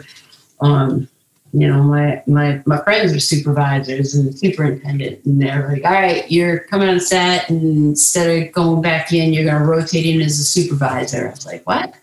Ah, I don't want to supervise. No, I don't want to sit up there. You know, I just, I want to be in the tank because tank is like, there's like, you go do your job and then beyond that, there's no accountability. You just sit there and eat and drink coffee and, you know, play games and, you know, do your thing. And it's fun. Supervising, you have responsibilities and you get stress, you know, it comes with stress and safety meetings and all that. So I was like, nah, I don't want to do that. But that's, nope, Marty, there comes a time. I remember the superintendent brought me out. We were at a Buffalo Wild Wings, and he had to have a I, I had to have a Buffalo Wild Wings meeting over a pitcher of beer and be. That's so he, funny. Yeah, I've also was. had those heart to hearts at B yeah. Dubs. Why is the Buffalo Wild Wings? Road testing it. I'm like, the wings of beer or what? Yeah, no, he pitcher of beer. He's like, Marty, you know, there just comes a time in everyone's career where, you know, you got to start moving up to moving on to the next level there and. That's it. You know, it's not, don't take it as an insult. Just, there's a natural progression here. And I'm like, you're benching me is what you're doing, man. I don't want to. First day of a safety meeting, I was like, uh, uh, uh, you know, I, mean, I couldn't even talk to the tenders that I could yell at, no problem if I was, you know. But now it's like they're looking for guidance and, you know, they're looking to, you know, all right, you know, what are we supposed to, you know, what's happening for the day? And, yeah, it was a whole different evolution of thought, you know, so I was like, ah, no, I wasn't really thrilled with it, but glad for it. And he was right, you know, I mean, just sitting up there and, you know, having some responsibility. Um, it didn't take long before, you know, yelling at everybody equally again and trying not to kill people on bottom and all that, uh, but learning it. And learning, you know, that it's a whole different, you know, ball game in there too. You know, right, game. and and I imagine it was a little bit easier to transition into the office, you know, when you had the new responsibility of of, of having a child. Um, um, yeah, that how was like, how did that come into play? So I uh, working at Veolia, you know, yeah. Once again, you'd sit in my rack and just kind of like, holy shit, yeah, no sea hag, no. All right, go in the office. Went in the office and um, the uh, the director of projects, um, he he uh, he sat in his office. And he's like, "Look, honestly, you guys come in from offshore, the divers. You, you know, he was an engineer, and um, he had, you know, engineers, they, people, you know, it's not divers, it's fucking divers, you know, kind of deal. It's, you're, and I still didn't get that yet. You know, I, I really didn't understand like the, the pain in the ass that we really are mm-hmm. to them. Um, you know, and I, I came in, I went to the damn mall and I had some lady help me get real like clothes that, you know, made me look professional. And I walked in and I'm like, I can do this. I want to learn this, you know? He said, yeah, you're, you'll be lucky if you last six months. I said, okay. And so it showed me with the, you know, we were negotiating pay and, and uh, I was like, ooh, yeah, you bring that up a little bit, you know, sliding papers back and forth. And I said, uh, I've got a college education. He's like, you do? And that, that boomed that up. Never used it. Never used my degree for anything, but except but to get a raise, baby. Yeah. Those, they give you nice. a pay raise. Um, but yeah, he let me know we don't last long. So, and absolutely, he was one hundred percent correct. I was in there, um, you know, a few months, and uh, my my boyfriend at the time that I was hanging with, uh, you know, we we were rolling, and um, yeah, I got knocked up, man. And I was like, well, shit, you know, that changes things. But it was it was absolutely the best thing to ever happen. Um, you know, it was a, it was a panic moment for sure. It, but it was, it was, I didn't know whether to be happy or, or freaked out or what. Uh, I didn't think I was ever going to have kids, you know, and I had uh, my own moment of self, you know, another moment of like, holy shit, here I am, I'm on the beach, I'm doing, what am I doing with my life? I'm, you know, uh, everybody's got families and here I am. I spent most of my, my time offshore and, you know, what am I doing? I'm, woman and I'm not gonna have kids. And that's when the, the clock was ticking, and uh it wasn't long after that and that that I got knocked up and I realized, oh, shit, I gotta keep an alarm clock now, you know. I'll be waking up to an alarm clock the rest of my life. And that that that realization was, you know, I mean, divers are are, you know, glorious narcissists, you know, it's it's us in our world and we think it's, you know, we think highly of ourselves. And uh, so I was still in that thought process, like, you know, oh, me, you know, it was, all, it was, it was all fresh and new, but it was like, for me, I've got to have an alarm clock now and shit.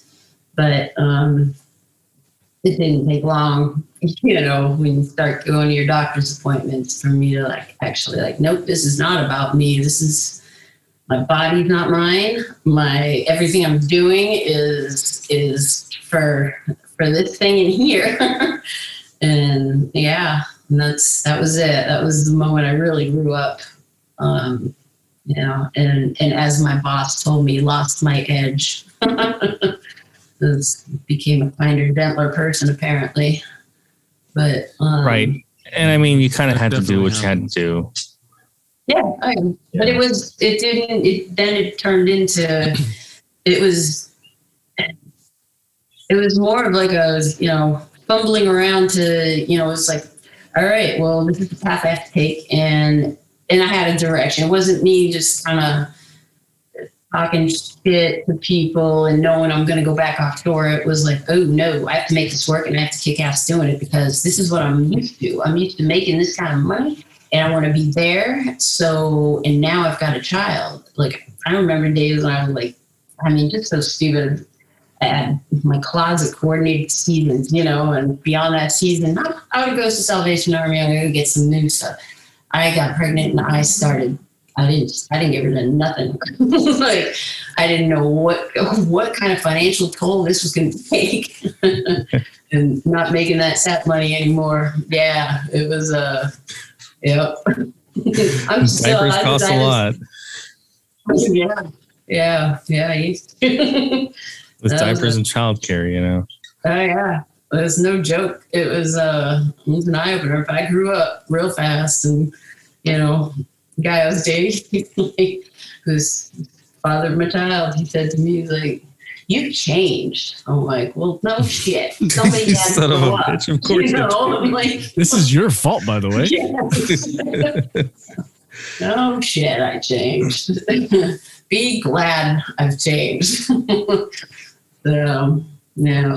So yeah, my daughter has not, um, she doesn't know that side of me. She doesn't know the, you know, but she, you know, I, I've, uh, I've had plenty of time to, to, you know, dial things back, and, um, and nothing, nothing dials me back quicker than having a daughter too. I mean, yeah. I was all stoked about it. I was like, man, that was awesome. We're going to, I'm going to teach her how to change the oil. I'm going to teach her how, mm-hmm. you know, how to do all this stuff. And, and yeah, in nineteen seventy-three, Plymouth Barracuda. And yeah, I thought, I'm going to give this car to her, and we're going to, you know, we'll be working on this. She'll know this car inside and out. She hated that car. Too loud, Mama. Too loud. It smells, Mama. It smells. Like, right. All right. So, you know, the universe is funny like that, you know. She'll get it. She'll go. She'll kick the skateboard. She'll get on the longboard and skate, okay. you know, with me. But, uh, she's, you know, back in the day, she was, I got a picture of her with a wrench in her hand, you know, tightening up the trucks and on the on my board. And, but she's got her little sparkly nails on in her purse. And um, nice. I recently took her to the Ocean Corp. Uh, Ocean Corporation had this phenomenally successful um, uh, events, Women Women in Welding Day, and um, they contacted me to come, and and I was like, hell yeah. Uh, you know, and then I was sick with COVID. Uh, I got throttled with COVID, as you know, and um, so I was, you know, still, still a little bit out of it. I mean, I, you know, over the COVID into the pneumonia mm-hmm. and healed up, you know, healing up from that. And uh, it was, it took a lot out of me to go to that, but I brought her, and it was, she wanted to go, and I was like, man, we're all right, we're going, we're going, because I want, nice. I want her to see, you know. And then they've got dive tanks there, and, and it's just, it would have been she, a, a glimpse as to a little bit of uh, what I did that she could see, and was tangible, you know, she put her hands on stuff. And I had no idea what, was, yeah, how great that day was going to be, you know, just, just as a mother, not, not only as a, as a woman in the industry, seeing all these women. They flew women in, and women flew in from all over the country. These these welding, these women in welding who are um, social media influencers, you know. And my daughter's always on, you know, like the, the YouTube and watching all these tutorials mm-hmm. and stuff. But it's mostly because, you know, she's the, she's the polar opposite of me with when I was that age. So I'm climbing trees and, you know, getting beat up by my brother and stuff like that. But, you know, she's, she is stealing my makeup and putting it, you know, learning all these makeup tutorials, and, and to the point where I'm looking at her, I'm like, oh my God, like, can you teach me how to do that? Like she's, she's the, I mean, she's amazing that, you know, she's learning all this stuff, but I wanted her to, you know, be exposed to a different side of things. Yeah, that blue collar side, right, that you were exposed yeah. to. Yeah. I, it's important to learn, you know, to, to get your hands dirty and to know, you know, that you can, you know, everything. I, I think is, as a parent, you might, you can understand this. That they don't really always want to listen to anything you say, you know, but somebody else, they'll learn from somebody else. But, you know, it's, you're just the Charlie Brown's teacher in the background. Wah, wah, wah. Right, right, right. Yeah. You got to do a little reverse psychology mm-hmm. sometimes, you know, and um, so, you know, I can tell her to, you know, go go clean out the chicken coop and help me build this fence and all this all day long, and she won't. You know, it's just it's, the griping, the moaning, and the groaning and stuff. It's, you know, but um, so I wasn't going to reach her that way with the manual end of things, or, you know, just to know that she's got other options, that, you know, that she can do other things, you know. Um, and so bringing her there, I mean, she she. Just watching. I, I didn't even know where she was at the time. I'm a hover mom. I mean, my kid is not going to be allowed to run around, um, run amok. I had no idea where she was. I was talking to a student and another welder, um, and they're, you know, I'm answering questions. I was sitting down talking to them for like an hour, and no idea where my kid is. No one's running around. And one of the guys, one of the instructors comes over and he says, uh, you know, uh, I just, I don't need to interrupt you. I'm like, and I was giving him shit. I'm like, what, what, what? Now that you're interrupting us, what is it? And he's like, I just thought you want to know that your daughter's over there welding. I was like, what? Like, you, damn, isn't it? Your daughter's diving in sat. Yeah, right. That's the next thing you're going to get. How it happens that quick. So mm, it's too funny. Yeah. And I got Do some- you advocate a career in diving for your daughter? Let's ask no. you the tough question. You no. said no pretty quick. You said no yeah. really quick. That was real fast. I didn't even finish the question. I didn't even finish the question. That's that was a that was my initial response always. She was a baby, so you'd be like, oh, you know, are you gonna let her go offshore? I'm like, no, women don't belong. Hell offshore. No. Yeah, you know, no, that's a man's job. No, no, no. But no, yeah, absolutely. Uh, you know, if if and I've I've had these talks with her. She's you know, if ten, but these kids are going on like you know, they're ten going on fifteen. You know, as far as their their what they have to think about these days. And, um, I mean, when I was ten, I was just running around climbing trees and trying to avoid getting beaten up by my brother. She, she's like thinking all kinds of, you know, I mean, she's, she'll hit me up with stuff like, well, Mama, what if I, you know, would you still love me if I, you know, did this or that? And, and you know, you just, you gotta pay attention, you know, I mean, I'll be multitasking and, you know, she'll slide those questions in and I gotta, sometimes I'll just give her a smart ass answer and then I got to roll back and be like, whoa, whoa, wait, wait, wait, wait, let's have a conversation. So, um, yeah, no, we've had conversations. It's, you know, I'm explaining to her, you know, find what you want to do. You don't have to, you know, there's, there's, you know, when I was growing up, I had to go to college and I, school was, you know, my brother, my older brother lives in Boston and he was, he's a bigwig in social services for children, the children's advocate. And he, he, um, he, he could ace any test. I mean, I, you know, without even trying, but me, I had the, fo- I mean, the focus wasn't there. I was just off. Where am I going to go next? I think I'm going to go to Scotland, you know, or I want to go, to, you know, I'm like, I'm plotting to this, you know, everything. I'm, wasn't paying attention. Damn sure wasn't paying attention. You know, political science class. So um, it was a struggle. School was a struggle for me, but I did it just to get the degree because that was expected of me, you know, my family, my mom.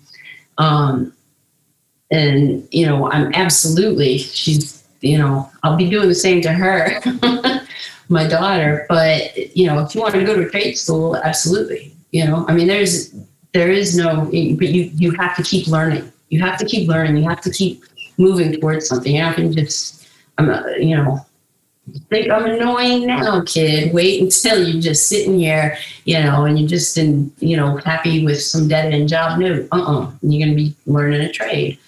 I, I lived in Australia for a spell as a student exchange um, on, during for a student exchange program, and they in Australia they would have these um, like T E scores, or you know, you take a test and you pass the test, you can go to the university. If you don't, you're going to a trade school. That's pretty, you know, that's nothing wrong with that. Wow. I thought that was genius. I was like, man, yeah, that kind of makes it so you are. You're going to be, you got to be a productive member of society either way. Yeah, yeah, yeah. And that's what I need to be. I, I firmly believe yeah. that. So, yeah. And that's what I've explained to her. And, you know, as long as you learn something, doing something, whatever it is, just uh, love what you're doing, you know, and then that's going to change, you know. It's okay to change it up, too.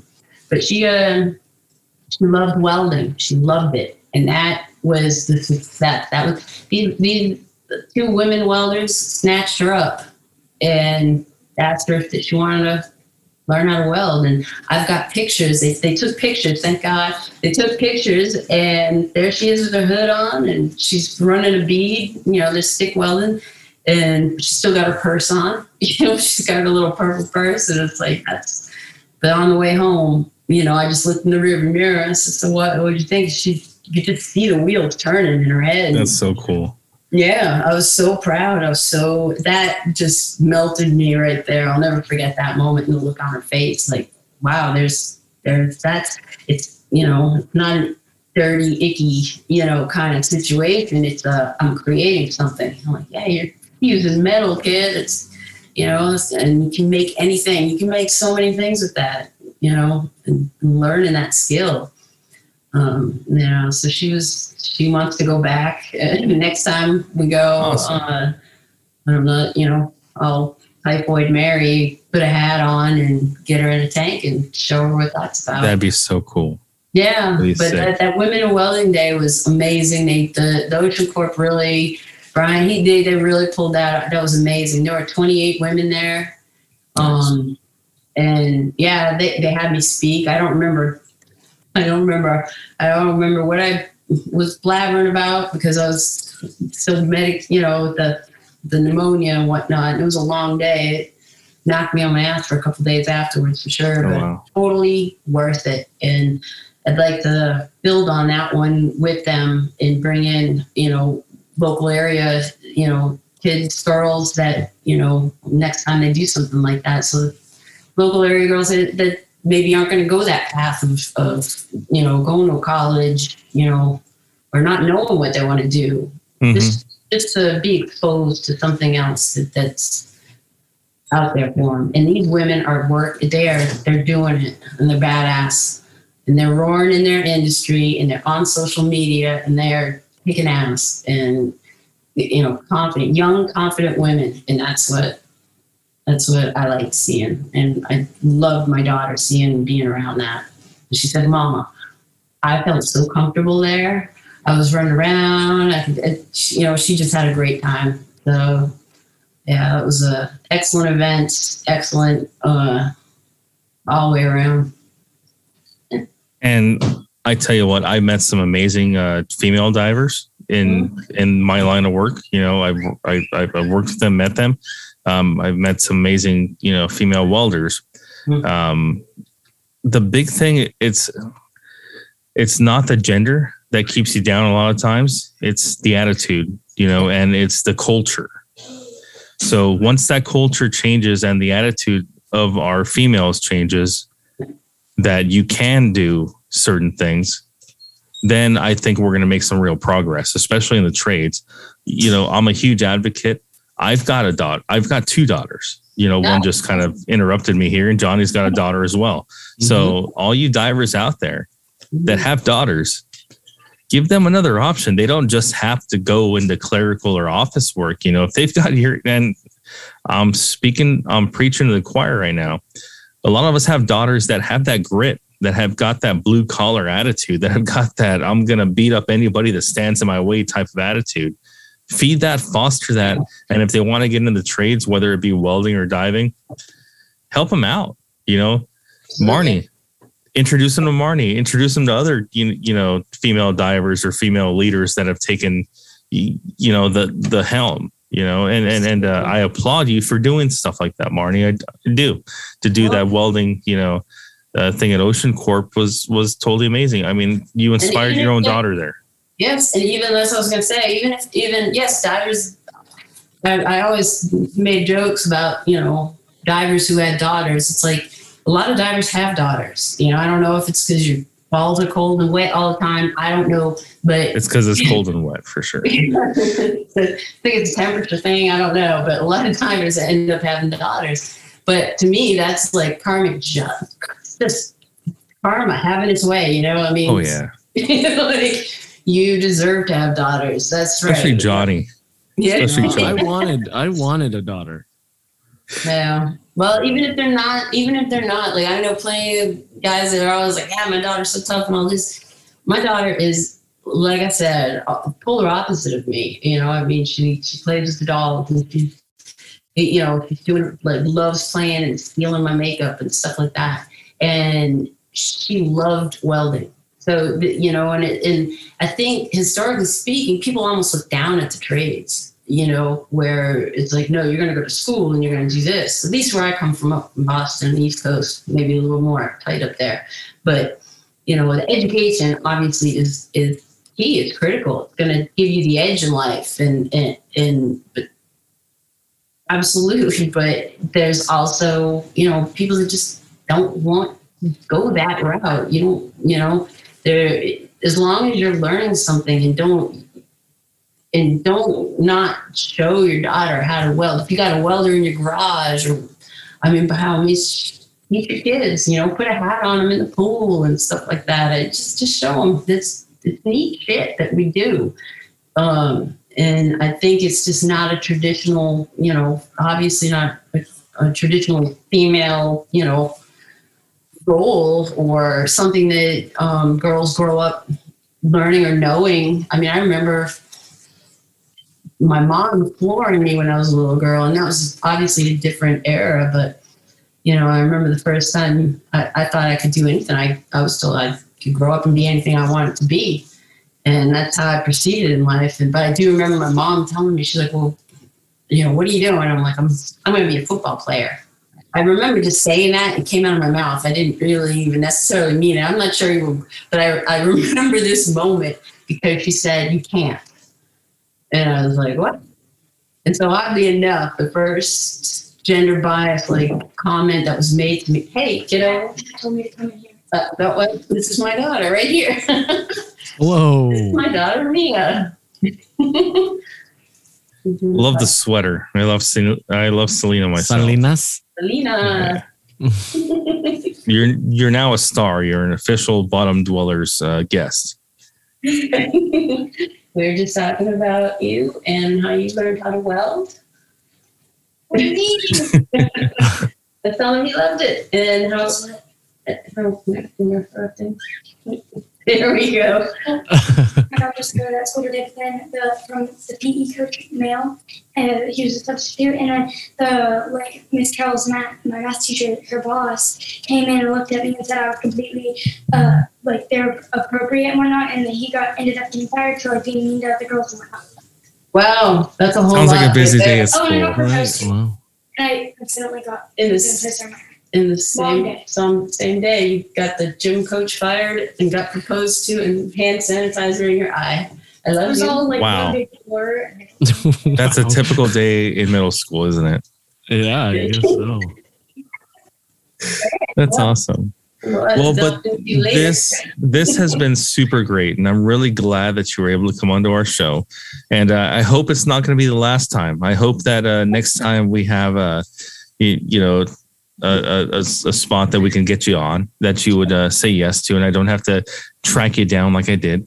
But, uh, you got you got a direct like bat line now. Yeah, now now we got the direct bat line. That red phone. Okay, perfect. All right, awesome. But yeah, Marni, it was great. You know, being able to to get to know you um, and letting our listeners get to know you and mm-hmm. hear some of the the triumphs and the struggles and and some of the uh, just the way things are. You know, yeah. from from you. So I'm glad that you're still in the business. MadCon's awesome. And they definitely got a gem in their office. And uh, yeah, like I said, it'd be great to have you on again in the future. Absolutely. Yeah. Anytime. Anytime. And it was great talking to you guys. You know, Johnny, you got to simmer down a little bit in the background. Yep. Oh, yeah. You know me. I'm the crazy one here. He's sitting there doing lines and drinking and stuff. See, there's no video to these shows, so he's like there doing crazy stuff. You guys don't even know. You don't even know. That's good stuff. And, bye. Anyhow, anyhow, it's been great, and I'm sorry about talking about lines in front of your daughter. She doesn't right, know what nice, I'm talking about. Real nice. You know, you know, did we hear? did, did we hear? She's tuned did it out. Hear? No, yeah. I gotta go figure such, out what the hell. Such trash. Those divers are all trash. I really don't know what we're doing with this show. Real trash. Proud, but, proud. But like I said, I'm really glad you were able to come on because we, you know, we've been having, we've been wanting to have an episode like this for a while too. So you know, there's definitely uh, struggles that that that people go through, and uh, you know, it's it's it's it's not just gender, you know, it's not just religion, it's not just you, you know, your color, your skin. You know, we all have struggles that we all have to go through. It doesn't matter who you are, and and it's good to hear that, and it's good to see how you overcame some of that stuff. That way the person behind you can, mm-hmm. you know, take your advice and be able to overcome those things. You know, like I said, it, it, we all have our own little special place in this damn world and universe. You know, it's just a matter of how we navigate it, and if we got somebody behind there that mapped it out for us, sure makes it a heck of a lot easier to get through, you know. Yeah, it's just share the knowledge, you know, share. I mean, it's, what's the point in going through half the crap you go through if you're not going to share the knowledge, um, you know, and the world's a crazy place, and it's, you know, just need to stay positive and, and help each other out. It's, uh, you know, it's not necessarily, it can be a competition, but it doesn't need to be, you know, you don't need to break each other down. Yeah. Build each other up, and that that makes everybody successful. Yeah, exactly. Perfect, perfect way to end it. Mm-hmm. Marni, hopefully, uh, hopefully we can meet you next time I go to Texas. We have a yeah. big fat Texas episode. It'd be pretty awesome. Get get Les out there, get Marni out there, get some other uh, Texans out there, do a live show. You know, so that's one of our Les pipe dreams here. Yeah, dude, Les's ranch. Yeah, let's do it. Let's do it. Big old party at Les's ranch. That'd be awesome. I'll bring my telescope. That's what Heck I really yeah. want. Open, open yeah. Well, that's awesome. Well, do you have anybody else that you want to plug before we go here? I... Uh, no, no, not that you put me on the spot. No, I, mm-hmm. All I'm thinking about is, did my kid really get a gym coach fired? Yeah. Right. I, I want to hear the I end of that story. That. I know, seriously. That's why we're shutting it down. I want to hear the end of that story. Layout. But there's a lot of other, you know, organizations. I know the uh, Women in Welding. Yes, that's where yes. I, I I first heard heard, heard about your story, and and and uh, they're great. Go ahead and follow them on Instagram. And uh, Ocean Corp, you know, is awesome too. They have been hosting several uh, in in doc courses or in doc days, to where they've been able to uh, bring a lot of these, you know, welding titans and welding giants to uh, try out underwater welding. Um, so those are two two companies to plug, and then MadCon, of course, oh, you know, yes. which is an amazing company. Um, go ahead and look at them. They're they're hiring, right, Marni? Yes, we are hiring. We're hiring U S based divers um, and tenders as well. And um, I've I've got it plastered on my Facebook and on LinkedIn. Um, you know, rates have been going up, and we've got the work. We've got work. By all means, come on, give us a call. There you go. If you have a working and willing spirit, give MadCon a call and tell them that the Bottom Dweller sent you. I guarantee you, you're going to turn some heads if you say, hey, I heard about you guys from the Bottom Dwellers Dive Shack podcast. It's not going to get you a job, but you will turn heads. You might get I fired. I can guarantee that. Yeah. You're either going to turn a head and puke, or turn a head and get ignored. But, uh, you will get somebody's attention by mentioning the show, you know, whether it's good or bad. Other than that, I want to thank uh, thank Johnny for for being on, and of course uh, Fred X uh, as our audio producer, and uh, Marni, our guest of honor, the first mm-hmm. uh, female Sat diver, which is a pretty big deal. But you know, at the end of the day, we're all divers. How about that? Oh yeah, one one. Yeah, that was a nice way to, and I'm gonna bust all over that. I forgot. And Rebecca Ponton is an author, and she wrote a book, and it's called "Breaking the Gap Ceiling," and it's all women in the industry who have who have who've made it in the industry, and just from pilots to um, petroleum engineers. I've got a chapter in there, um, but yeah, if uh, if you're a woman coming into the industry, by all means, you know, you might. This is a good book for you to pick up. It's inspirational to, for for women, I think, uh, coming in the industry, to know that there's uh there's many many successful women in here. So. That's amazing. Again, it's part about changing the culture and attitude, saying that, yes, you can do it and you should if you want to. You know. Yeah. Perfect. Awesome. Well, great talking with you, Marni.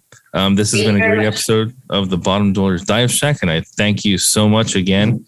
And I thank our listeners and uh, all you future female divers, including uh, my daughter, who I'm trying to push a little bit to be a diver engineer. But uh, we'll see how that goes. All right. So thanks a lot. This is a L B Diver. Johnny, take us out. Well, excuse me? I don't do that. Ah, damn it. All right. Well, I screwed that up. You're supposed to say, this is Johnny out.